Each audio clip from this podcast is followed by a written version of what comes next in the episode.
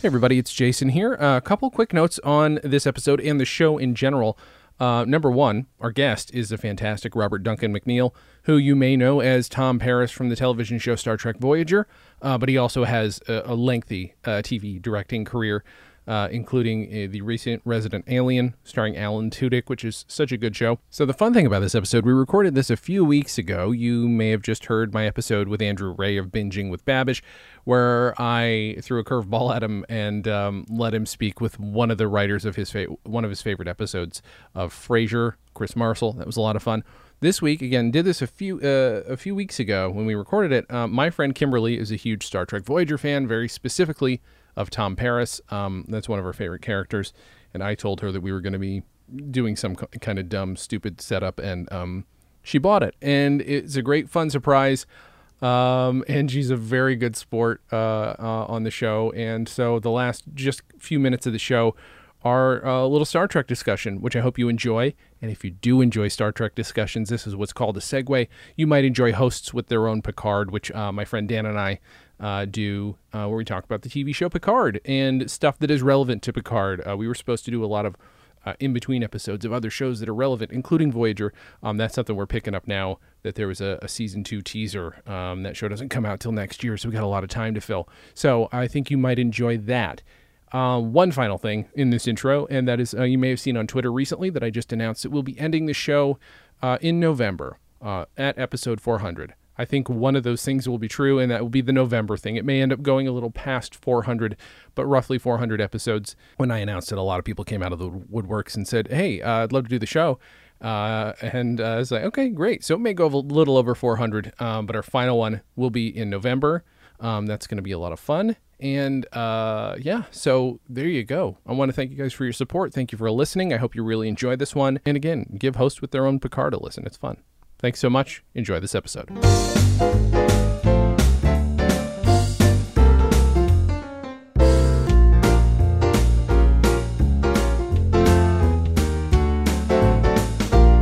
I'm Jason Klamm, and this is Comedy on Vinyl.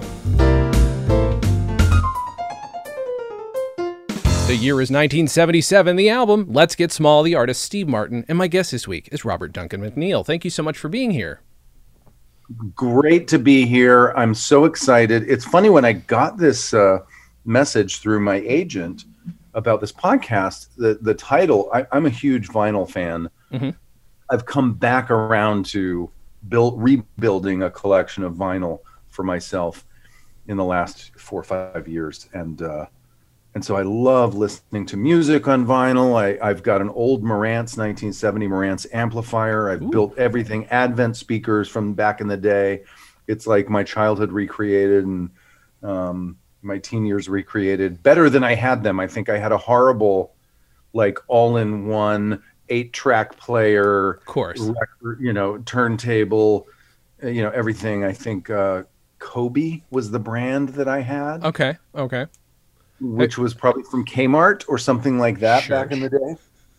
Um, that's what I had then, mm-hmm. but now I have a Marantz 1970 Marantz rebuilt from the ground up, beautiful amplifier, Advent speakers, much better than I ever had as a kid, and uh, I love it. Are you still? Do you ever though still have some nice headphones that you listen to, or are you always speakers only? I'm always speakers. It's interesting. I probably should get because I did have a, a pair of headphones that again probably were from Kmart. I lived near a Kmart, okay. and growing up, I would skateboard down the road and wander the aisles of the electronics, and uh, what else did I love there? The sporting goods aisles and things like that. But the electronics, yeah, for records, I would get at Kmart. My stereo all came from there. Did you get yeah. this record at Kmart? That's question number one. Well, interesting. So I grew up in Atlanta, Georgia. Mm-hmm. I wonder where I got this out. I think I got this album for Christmas. Okay. Okay. I, I think that um, I yes, in fact, I'm almost certain I must have gotten it for Christmas, and I'm sure my parents didn't listen to it because they they would have probably forbid it. Sure. Um, but all my friends were doing the jokes, and you know we would do the jokes at school. Everybody knew the jokes, and and so I think my parents, you know, it said like, "What do you want?" And I probably said a couple of albums, and this was one of them. So Um, I don't know where they got this album. Yeah. That's funny. Yeah, I was going to ask because the parents do tend to fall into one of two categories, which is, hey, they listen to these comedy records with me, or uh, I had to sneak it, or you Yeah. know, be very, very, you know, again, got to have the headphones. Um, my my Kmart headphones in your case. Do you? How much of it did you process? Because the thing is, I think he falls into the same category as a lot of comedy does when you're, you know, roughly 12, 13, 14, where it's like, mm-hmm. I get the tone of this and I know why it's funny and I know the goofiness. It's just as you get older, you, you kind of maybe absorb the irony a little more. It makes more sense to you on different levels. Did you, were you Oh, just like, this is goofy and I love it? I think that, you know, the thing about Steve Martin, here's what's shocking because I haven't listened to this album since I was probably a teenager. Mm-hmm. And so I went back and listened to it the other day, and it was amazing to me that some of the comedy was much more edgy than I remember Steve Martin being. Sure. And the kind of jokes and the kind of comedy that now would be completely inappropriate. Not just, it wouldn't just be edgy now, it would be politically incorrect. Mhm.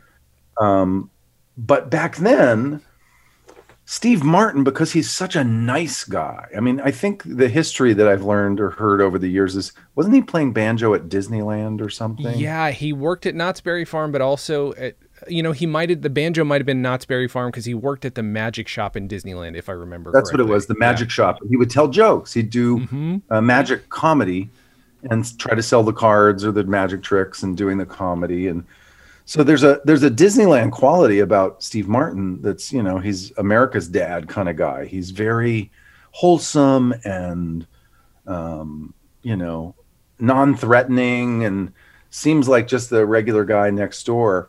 So I think that was true back then.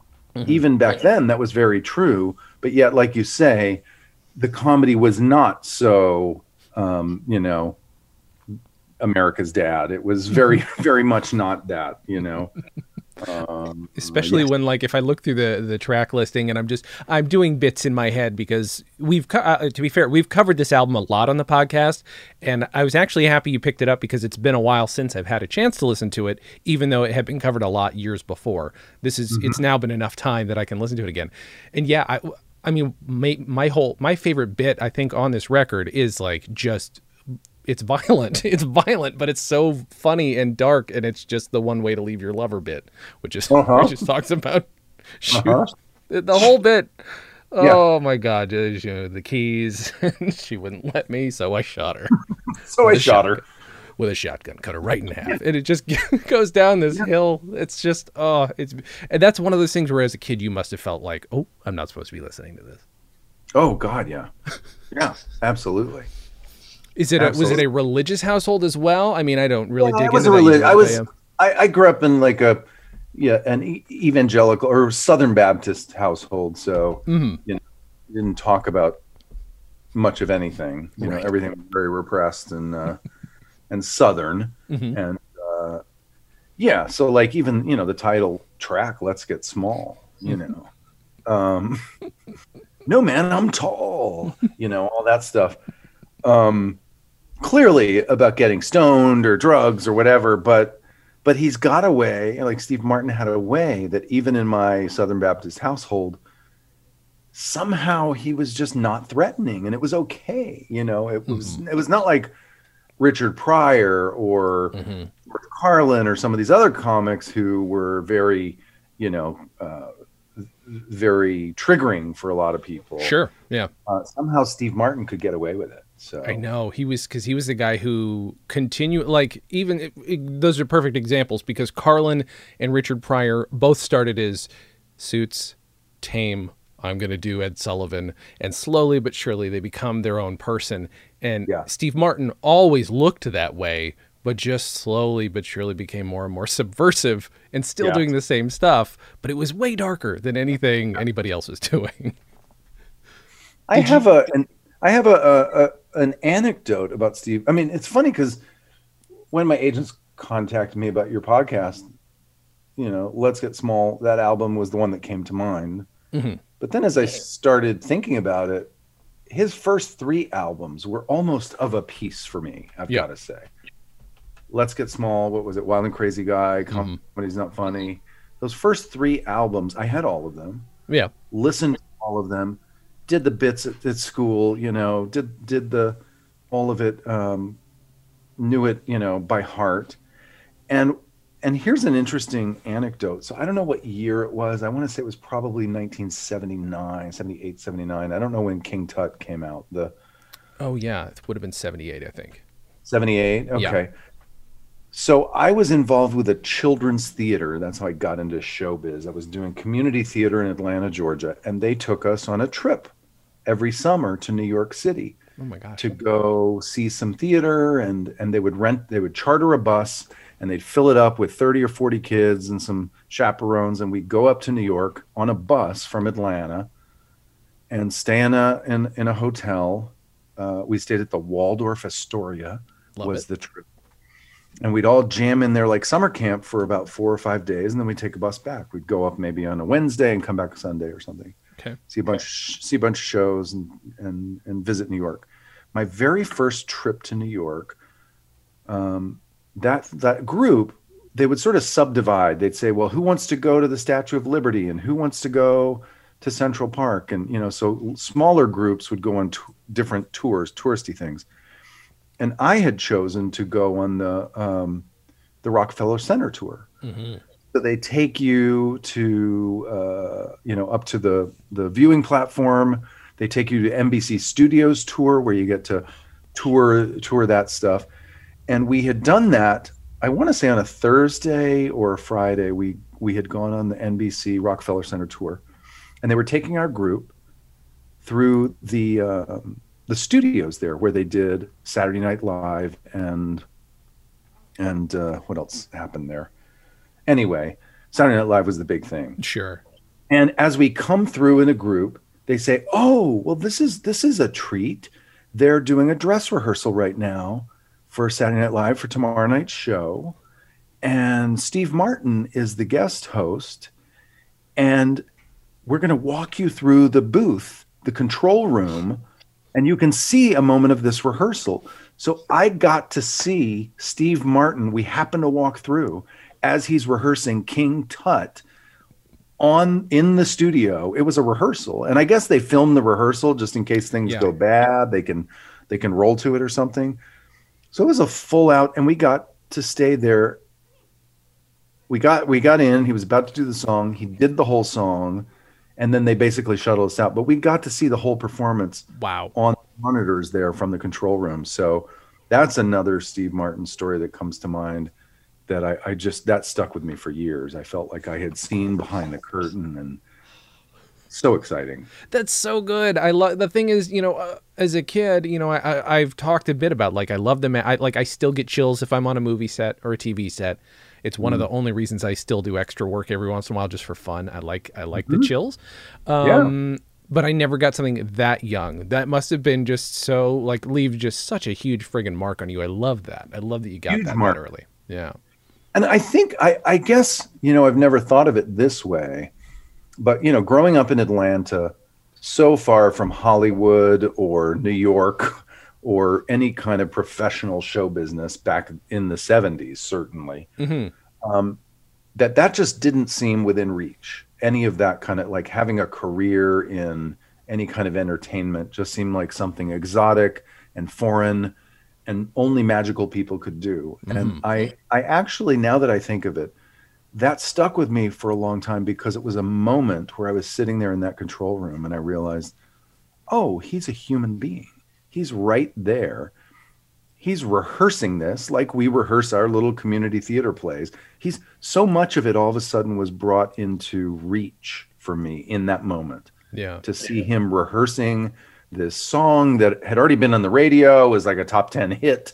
You know, King Tut was a huge hit and um it brought it within reach and I'd never really I haven't really thought of it that way, but I think that's true is that that was the first time where I sort of saw behind the curtain and went, "Oh wow, real human beings do this." hmm it's not so far off, and yeah, it was pretty cool.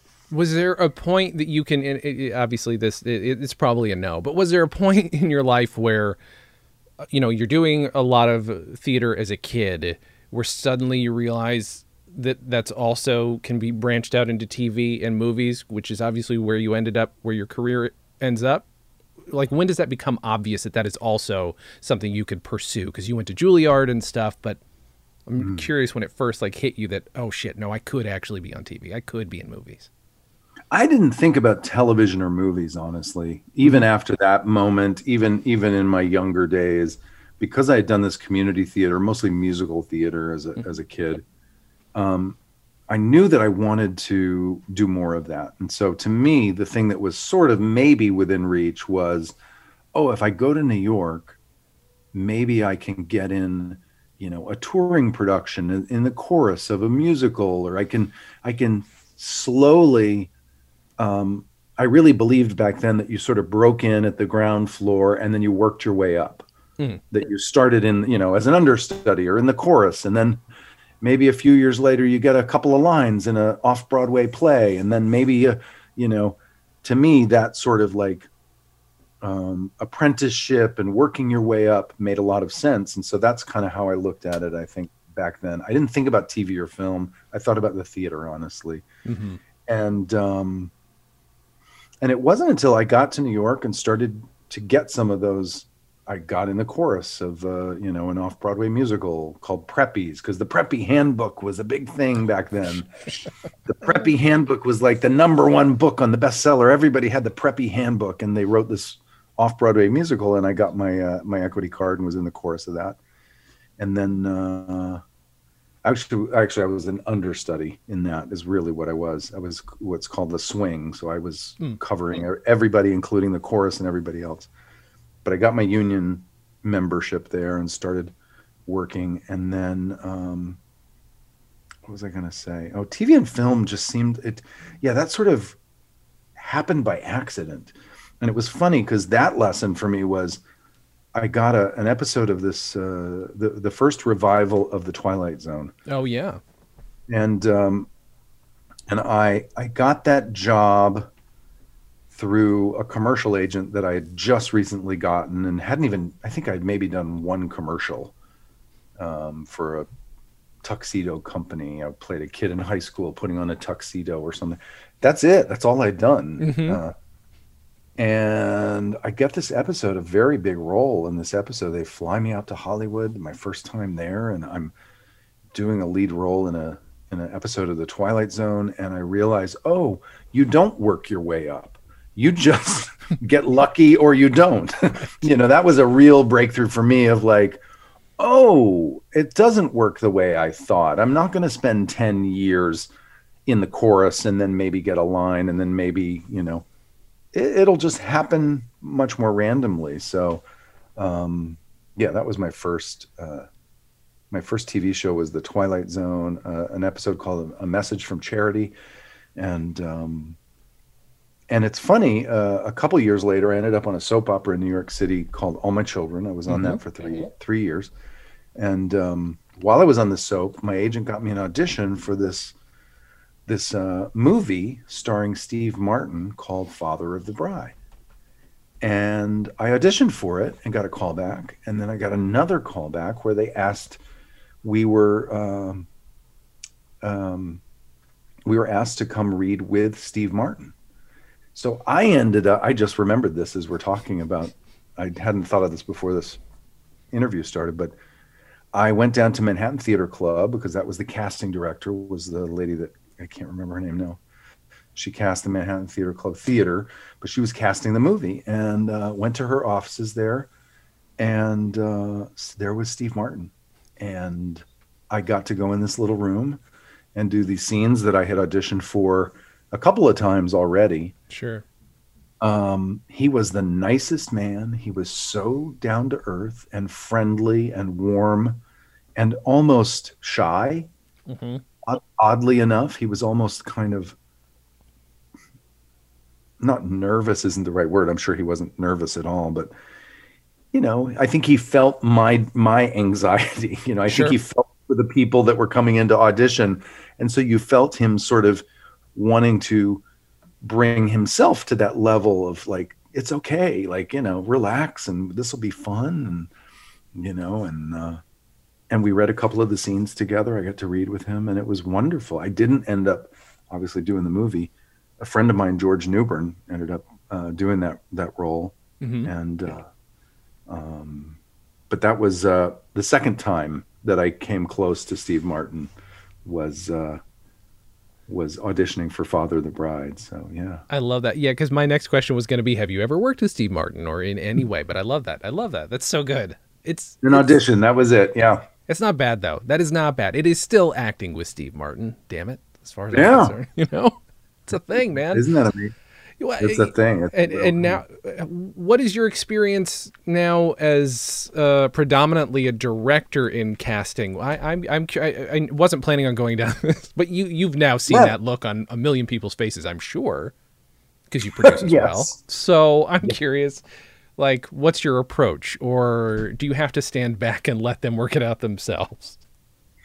I think when people now that I'm a, a director and a producer, and when people are when I I sense you know anxiety or nervousness with actors coming in, I'll often just um, try to talk about anything but the work. You know, how you doing today? Tell me about yourself. Like where, you know, where do you live? Like just easy stuff that they can sort of get in their own body and their own life and sort of oh this is who I am. I live here and and I, you know, I like this or whatever, you know, ask them just simple, easy, you know, easy questions that sort of get them back into themselves. Yeah. Um, Have you had the reverse of the Steve Martin situation where you've auditioned or then ended up working with people who know you as Tom Paris?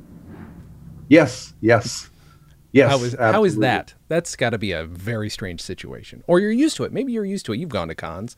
I'm I'm kind of uh I'm kind of used to it now, you know, the the Star Trek thing for me, being on Star Trek as an actor for 7 years. I was guest starred on the Next Generation. I Mhm. directed tons of Star Trek. I've been to all these conventions. Um but it's funny it's funny. I mean, I'm trying to think of this in relation to Steve Martin and this comedy album. um, you know, it's funny because Steve Martin has been through multiple phases in his career and his life, you know. And I'm sure that every now and then um, he, he meets someone who goes back to this album and says, Oh my God, you don't realize how important this album was in my life. And I'm sure that means a lot to him, even though he's been through, you know, Steve Martin has done so many movies now and so much, and he's written Broadway musicals and he's written books and plays and he's done all kinds of uh, really fascinating work. So he's lived m- many lifetimes since doing this album in 1977. Yeah, it's true. But I, I- I, I honestly think that that's one of the reasons he hasn't done this show. Not to say that my show is big enough to have Steve Martin, although it is, whatever. He could do the show anytime he wanted. But I do think he, he would be afraid that I'd want to ask him about this record because he's probably been, again, you, you probably brought up a million times to him. You know, It's probably been brought up a million times, but I, I I bet you that when it does come up, because it was early in his career and it was, you know, it was some of the ear- earliest things that sort of defined him. That it's got to have a special place for him. So, I guess s- having said all of that, for me, when people bring up Star Trek, um, and even though it's been brought up a million times, I'm I'm always appreciative when people say, you know, that that show you did in the '90s was very special to me because I went, you know, what I hear a lot is things like, I was going through a hard time in my life, and that character that you played or the show that you were on gave me comfort and gave me hope and got me through something that was really tough and i th- and i bet that steve martin has heard many many times your album was a harbor in the storm for me when i was a teenager or your album made me laugh when i was having the worst high school years of my life or your silliness gave me some tools to go out and deal with the world in a way that was you know i i i, would imagine that um that he hears that and really appreciates that I think you're probably right. And but he is, as you say, shy or whatever the word is for whatever he is. But that's absolutely how he comes across. Where he's just like, okay, I uh, have to be humble. Not I have to be. I think he just seems he seems like a very humble guy who likes to play the most braggadocious asshole as his comedy. Yeah. character, you know. I this this al- has this album ever because I can it's easy for me to ask somebody who is known as a comedian or like a strictly comedic actor, hey, has this album had an influence on you? But I I am always curious for somebody who went to Juilliard and somebody who has had the career you've had. Is there an influence? Could you say that this album has had an influence on your work, or is it just part of your being?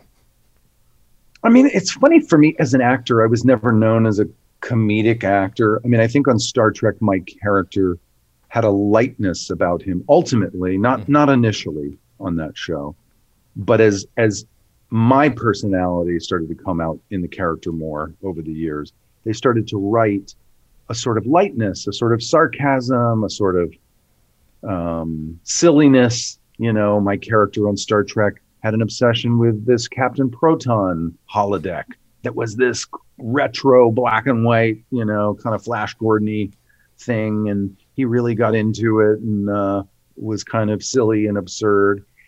And I think that I guess I would say that for me, Steve Martin being the kind of comic that I really related to, and like I said, I did the bits, you know, every day at school with my my best friends. We knew all the words, and we'd do the voices and the silliness, and um, I think it it allowed me to find a kind of um, silly, absurd sense of comedy that I brought to some of my work as an actor, but I definitely bring to my it it it, it defines very much my tastes as a director and as a producer. I I produced a show and directed 25 or so of them called Chuck. It was a Yeah. comic, uh, kind of a, a nerd comedy on NBC with Zach Levi as as a computer repair guy in a in a kind of Best Buy store who uh, was secretly a spy and trying to save the world, and and it had a lot of silliness in it, and and the and the goofy characters that worked in the store with him, and and his best buddy, and there was so much silliness, and to me that was one of my favorite jobs because it allowed me to express my own taste in comedy and my own taste, my own sensibilities in terms of what's funny and and uh, we did that on Chuck a lot. I would say it was very much in the vein of Steve Martin's school of comedy, Yeah. and and I think that yeah, listening to his albums, that he was the comic that I listened to. You know, Let's Get Small and um, Wild and Crazy Guy and Comedy's Not Funny. Those albums, um, or Comedy is Serious or Comedy. What is the, what was the, the other hell? album? Oh, comedy is not pretty. That's what it is. Sorry. Comedy's My- not pretty. my Yeah, I brain was like, that's thrown not for the a right- second. Yeah, Comedy is Not Pretty. Yeah. those albums to me sort of were the tastemakers of my sensibilities in terms of comedy so absurd goofy um um you know naive Yeah. um earnest in a lot of ways um um those sensibilities definitely created my own my own sort of comedy sensibilities that I bring to when I produce or direct. I, I do a show right now with Alan Tudyk, a very talented comic actor, um, called Resident Alien, Mhm. and uh, um, there's a lot of silliness. I mean, as I look at the the images behind you of Steve Martin with all of his, you know, really larger than life expressions and and physical comedy that I can see right behind you, it reminds me of Alan Tudyk on this show, Resident Alien, where he plays an alien in human form trying to figure out how to be human and um, you know even Alan Tudyk's you know what we what he came up with and and you know what we do on the show in terms of this alien making jokes and how he laughs at his own jokes looks like Steve Martin behind you. You know, it, it looks it looks as large and silly. This kind of earnestness, this kind of innocence, this kind of um, crazy, you know, wild and crazy comedy. Um, it definitely still I carry Steve Martin's taste into uh, into that show. So. Did Did you pick up those next two albums on your own then? Once you finally had this record. or did, were, were they present? Yeah, I think I did. I think I picked them up on my own, and I probably got them as soon as they came out. Um, you know, albums used to come out on Friday typically. Mm, okay. Um, I think, as I recall, or maybe I would just. But I remember going to the record stores. So in Atlanta, when I was growing up, there was a record store called Peaches Records. I was gonna say. I was wondering which fruit record store it was. Okay, good. it was Peaches was one, and Oz was another one that was in the in the the theme was the Wizard of Oz, and so you'd kind of walk into Oz Records, and it would have a yellow brick road. oh my god. coming in the door and it, it had all a very Wizard of Oz Emerald City theme. So Oz Records, Peaches, um, those were the two record stores that I would uh, that I would go to most of the time, Mhm. and, and I'm sure I got these albums at one of those two places. Do you have a particular favorite track on this record? Hmm. I'm gonna look at it now. Yeah, I, I, I have trouble picking. I mean, I, I I would only go to one way to leave your lover, if only because I think I have most of it memorized still. I think that's maybe yeah, why. that's that's one way to leave your lovers hilarious. I love uh, the plumbing the plumber convention bit. The uh, when he's like, okay, for this one, this one's for the plumbers, and I can't uh, obviously can't remember the whole bit now. Um, but the plumber bit when he's like. He's like, uh, so he starts telling the joke, and it's a horrible joke. And then he gets to the the Allen wrench with a f- something seven millimeter socket, or I don't remember. It was just hilarious, and that one that one always makes me laugh. Let's get small um, hmm is very funny. Yeah.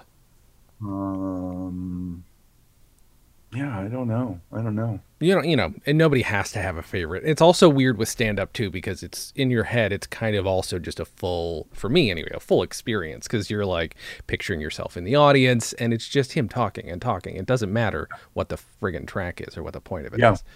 It's uh, yeah, it's this beautiful. Mo- it's so interesting to me though that again he only makes the. Th- really, this one and the next one, I guess. The, yeah, so those three are really his only strictly comedy albums because eventually he does the Steve Martin Brothers, which is its own thing, and then Right. obviously just completely jumps ship and is like, no, I'm doing movies now.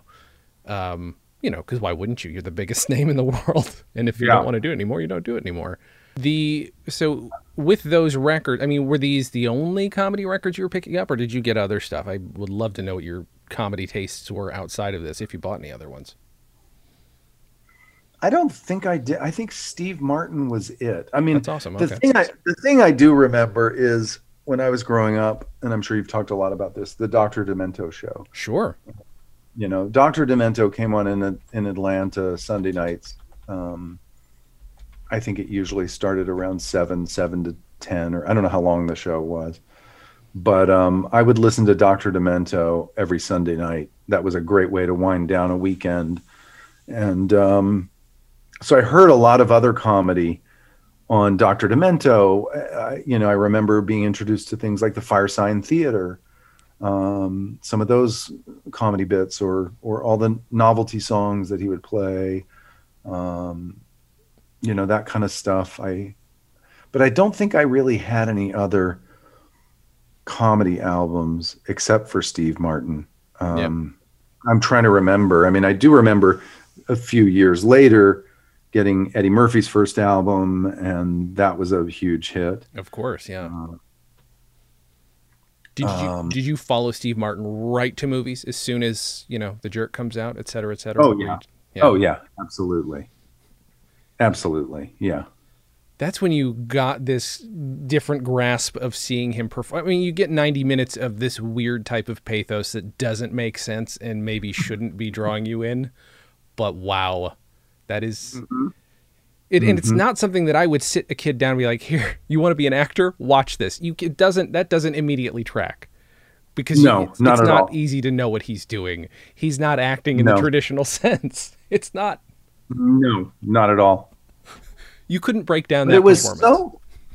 No, but it was also so. Um, you know, I think because I had been in the theater as a as a young actor and gone to theater school, and there was something about what Steve Martin was doing that that felt connected to the theater. It felt theatrical, and it felt you know it was not naturalism in any way. Yeah. And so I really loved that. That you saw this real physical com- comedian, um, this larger than life kind of performances that that was really fun to watch and very different and very unique and and felt like theater in a way, which I loved. So did you is there any element of your training as an actor where you would get to explore stuff like that in your own work or because I don't know what acting school is like. I, I can't even grasp.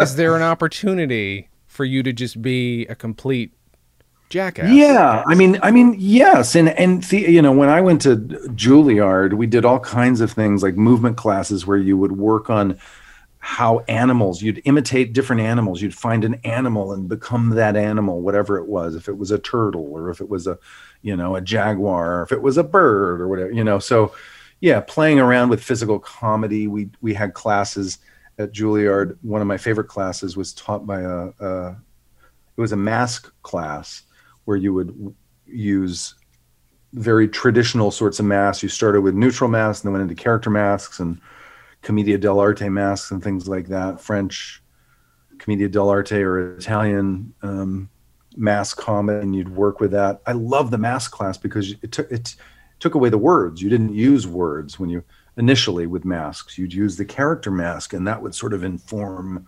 whatever the movement of the character. And so, yeah, I got to do some of that sort of thing, like what I see behind you again, what Steve Martin's doing in terms of his physical comedy and um, yeah, uh, I really loved it. Uh, you know, it was I was never I was never um, a character actor in the sense in the way that Steve Martin uh, was so naturally that that sort of thing. Um, Alan Tudyk, again, going back to Resident Alien, the show that I produce right now.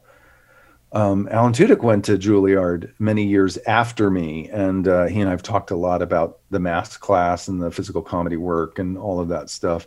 You know, Alan is definitely someone who took those classes and took them to the next level and brings that sort of character work into things like Resident Alien and the physical comedy that he does. So, uh, and the mm-hmm. absurd comedy that he does. Right. He's so. also a guy, obviously a talented voice actor, but a guy who can you I don't know what his natural voice is, so whatever. But the voice that he uses for the alien and that I've heard him use is the robot and I, Robot, which can mm. be variously. It's it's always a little intimidating and scary. There's something frightening underneath that. But yes. boy, oh boy, to use this this one level of your voice to hmm. express mm. multiple things. Obviously, again, working with the, your own face, but holy uh, boy, oh boy, I really yeah. love that show. I've only seen the first two. I'm very much looking forward to the next. Oh, cool. The next one. Yeah, it's a lot of fun. Yeah, we we started that show before the pandemic, and got shut down just as we were getting near the end, and finished it up uh, just a few months back in August, September, October. Finished filming that, and Alan just did a phenomenal job. He's so good in the mm-hmm. show the show's doing really well. People are really digging it, and and uh, Sci-Fi Channel, where it airs, uh, seems to be very happy so far. So hopefully, we'll make more of those. And um, and Alan's phenomenal. And yeah, I finished that in October and went right into another comedy show called Turner and Hooch with oh, wow. um, Josh Peck playing um, basically uh, uh, the son of Tom Hanks from the original Turner and Hooch movie. Okay. Uh, picking up our story with his adult son. Uh, and and in in our series, uh, his father, the Tom Hanks character, has just died of a heart attack, and there's a bit of a mystery around that. But his son, Josh Peck, has to take the uh, the grandchild of of the original Hooch, and and uh, deal with the dog. And so there's a lot of great comedy in that. Josh Peck is very funny. Um, he's he's a he's a real modern day sort of Tom Hanks comedian. Josh, he's it. wonderful. So yeah, still still working on comedy every day. So are you the kind of actor who can just going back to the mask thing, if someone were to give you a rendering of this is what I kind of think the character looks like and feels like, what does that help you? Because I think some actors get intimidated about I don't want to I, I want to have my own interpretation. Hmm. But it I, is like a mask, you know. Yeah, I loved um, so when I was on Star Trek as an actor, before I started directing and stuff, which is what I do now. But when I was on Star Trek, I played a human character, and um, often I was very jealous of the prosthetic actors that got these amazing alien creatures all over their face that sort of freed them up to create these crazy, you know, alien characters. But I had one episode where my human character uh, broke the, the warp barrier and transformed into this sort of lizard creature. It, it sped up evolution by millions of years so that he became this lizard and he really his mind was believing his uh, my character's experience was that he was evolving into the superhuman what humans will be in millions of years because of this warp barrier that he broke through um, and so I got to work with prosthetics, and it was one of my favorite episodes. Even though a lot of fans hate the episode because it kind of ended in a crazy way. Okay, but um, uh, it just went so nuts in terms of its concepts and some parts of the plot went went off the rails a little bit. just crazy. But having said all of that, for me as an actor, to get the the prosthetics to work with and this creature that was created that I sort of literally transformed that started peeling skin away and this lizard is coming out and my tongue fell out and mm all of this really cool stuff that I got to do and and the emotional experience that he was having in the midst of all this I I got to chew the scenery and and just go crazy in a way that was very freeing. So um so I see how you know again looking behind you at Steve Martin's sort of becoming those prosthetic you know rubber faces and um oh rubberheads that's another is that on that album rubber the rubberheads bit Oh wait, is it? I know what you're saying. I'm a rubberhead. Is that on the album? I can't remember. I now can't remember. Was, I've already forgotten a, myself. anyway, um, rubberheads. That was a funny bit. Mm-hmm. Um, but yeah, well, looking at Steve Martin sort of with his rubbery face there and and transforming into almost a human prosthetic sometimes with his goofiness. Um, yeah, it's very freeing. I think. I would love for you to tell people at home why listen to this record. Let's say they only know Steve Martin from movies uh, or bit, some appearances on TV, or maybe they're very young and don't know anything about him. Why give this one a listen? Why give this one a listen? Wow. Um. why give this one a listen? I mean, there's so many reasons to give it a listen. First of all, his banjo playing, which if if you've only seen him in his movies and things like that, you have no idea that he is an incredibly talented musician. His banjo playing on this album is is is you know as good as any banjo playing I've ever heard anywhere. I'm sure people may argue that, but he is so good. Yeah. Um yeah, the to to see the other sides of him that um that are so talented. Um, I think that's worth a listen. I think um, I think his his sort of the way that he works the audience, you can hear it on this album. The way that he responds and has a relationship with the audience in a way that's really unique. Mm-hmm. Um, I, I, think you know it's uh, it doesn't feel like a, a standard comedian who's who's kind of you know, riffing on the hecklers or whatever. It's much more than that. It's much more than that. Um, is the bit about um, is the bit about um, what's the oath? He asked he asked everybody to take an oath. Mm-hmm. I can't remember. Cri- hey, crime stoppers or something like that. yeah, yeah, yeah. Yeah. No, I, I promise. I can't remember the bit. And something about oh, there's another one where he goes he, he, he it interacts with the audience. I, I think it's this album. It could be one of the three that we've talked about. But he says, uh, uh, "I promise to be unique. I promise to be unique." And he has the audience yeah. repeating it. I promise to be different. I promise to be different.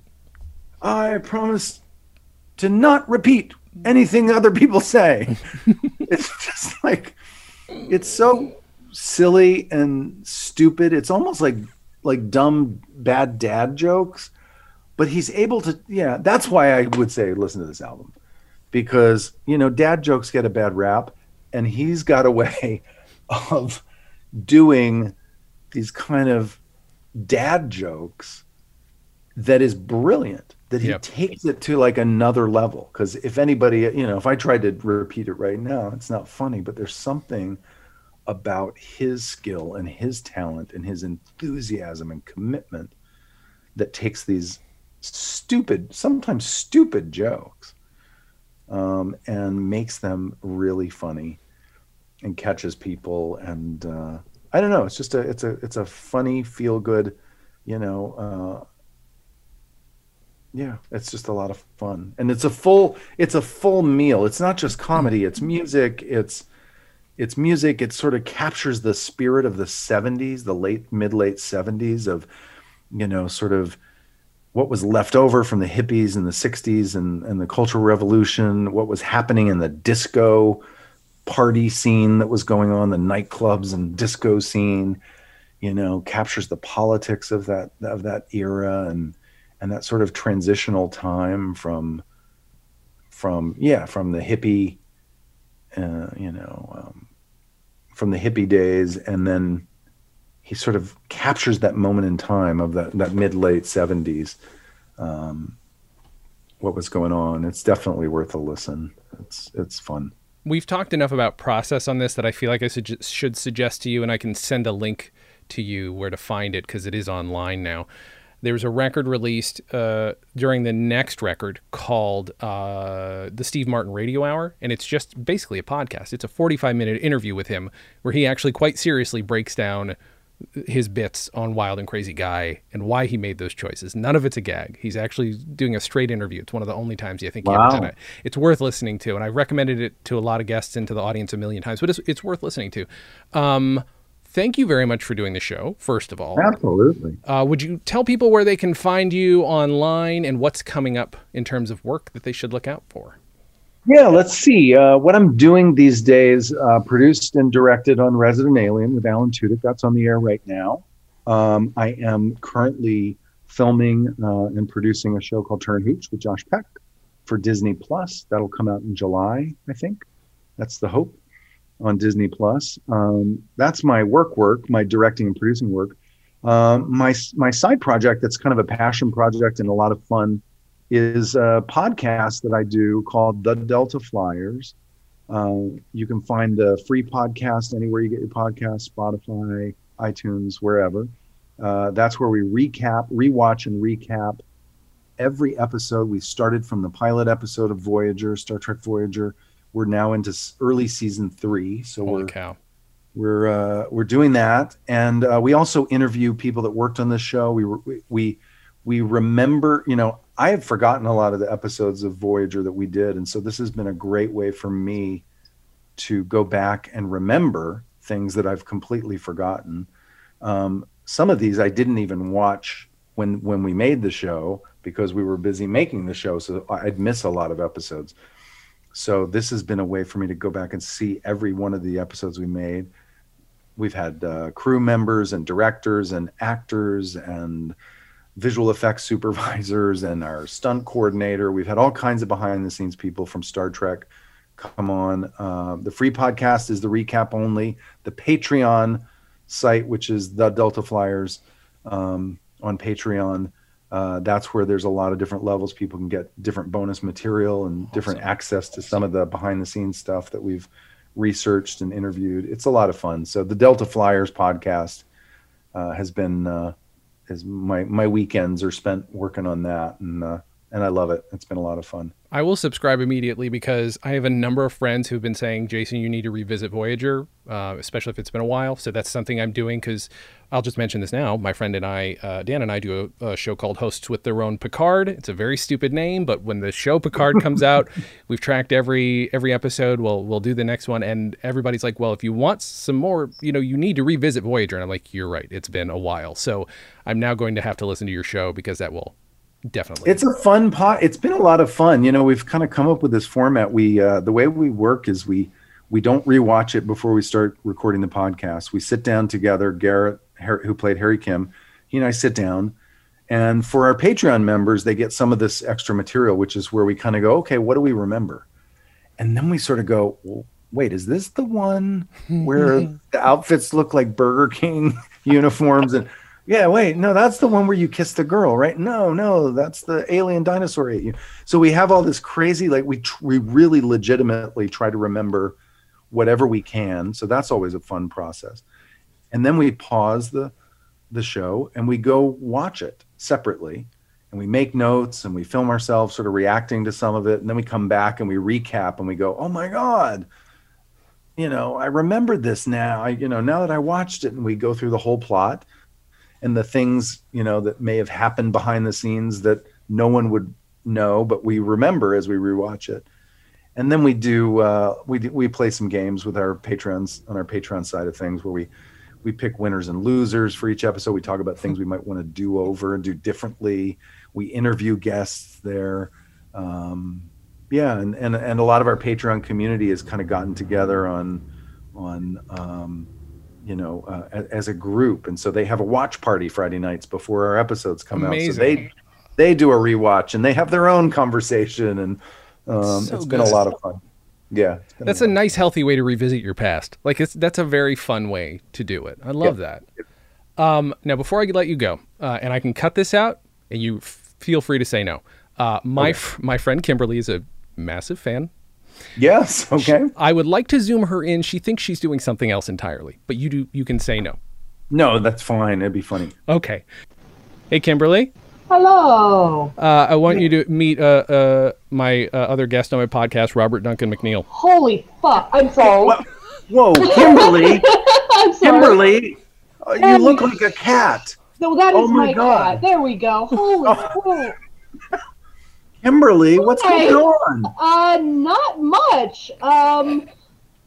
We were, we were going to do a, a mic check for this, and I I thought we were just doing a mic check. And So did I. uh, how are you? I'm good. Thank you. Nice to meet you. Nice to meet you. Oh, thank you. Yeah, we've just been having fun talking about Steve Martin. Mhm. Oh, fantastic.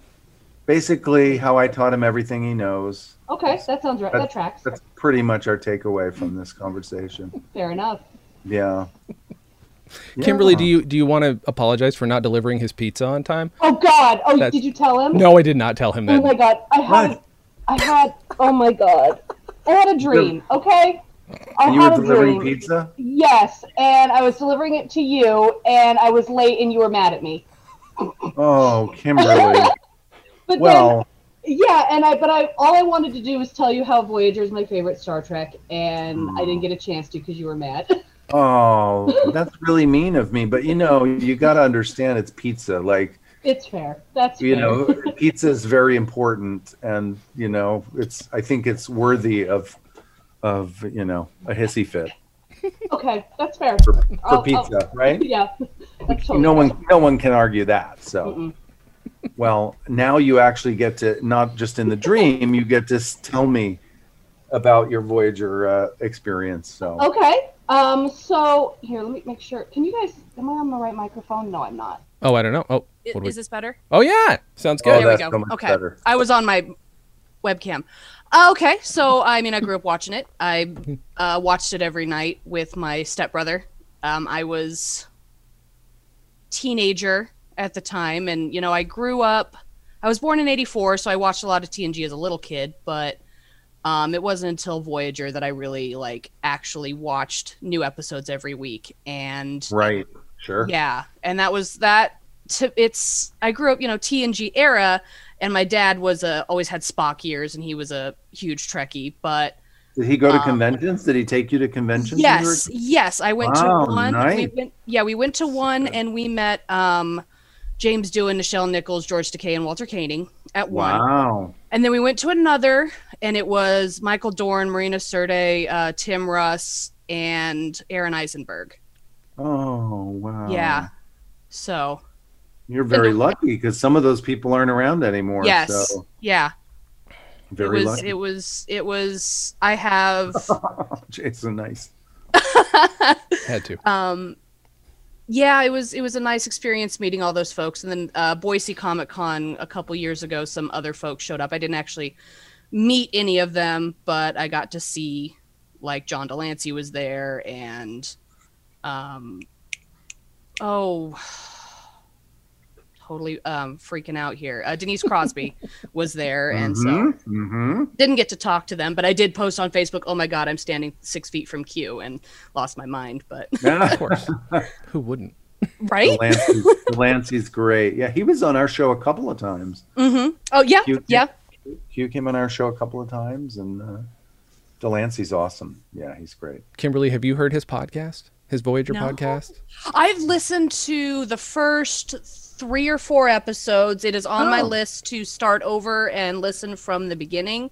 Um, I recently binged during quarantine all of TNG, Deep Space Nine, and Voyager. Holy shit. That was just Wow. All right. a few months ago, and then that was Impressive. around the time I was finishing my rewatch of Voyagers when um, Delta Flyer started. And so I started Uh-huh. listening to it, having just watched the episodes, and I was like, okay, great, you know.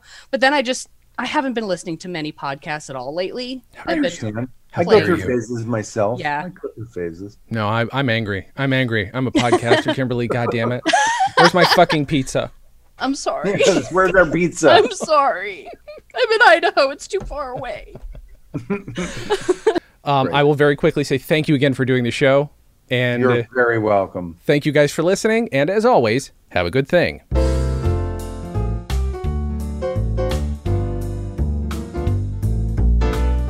Comedy on Vinyl is a production of Stolen Dress Entertainment. It is produced by Mike Worden and is hosted and edited by Jason Klamm. Our theme song was composed and performed by Richard Levinson. You can email us at podcast at comedyonvinyl.com. You can also send snail mail to Stolen Dress Entertainment, P.O. Box 805, Burbank, California, 91503. Subscribe to Comedy on Vinyl on Apple Podcasts, Google Podcasts, and anywhere else you can find podcasts. Give us a five star rating and write us a review. It helps. You can find us on Facebook, Twitter, and Instagram at Comedy on Vinyl, or find everything in one place at comedyonvinyl.com. A major portion of Comedy on Vinyl has been underwritten by Stand Up Records. Please visit standuprecords.com for all your comedy needs and tune in to the new Stand Up Records channel available on the Roku, where you can also find select episodes of this podcast. Visit stolendress.com to listen to our other podcasts, watch videos, and imbibe freely of our multimedia content going back 15 plus years.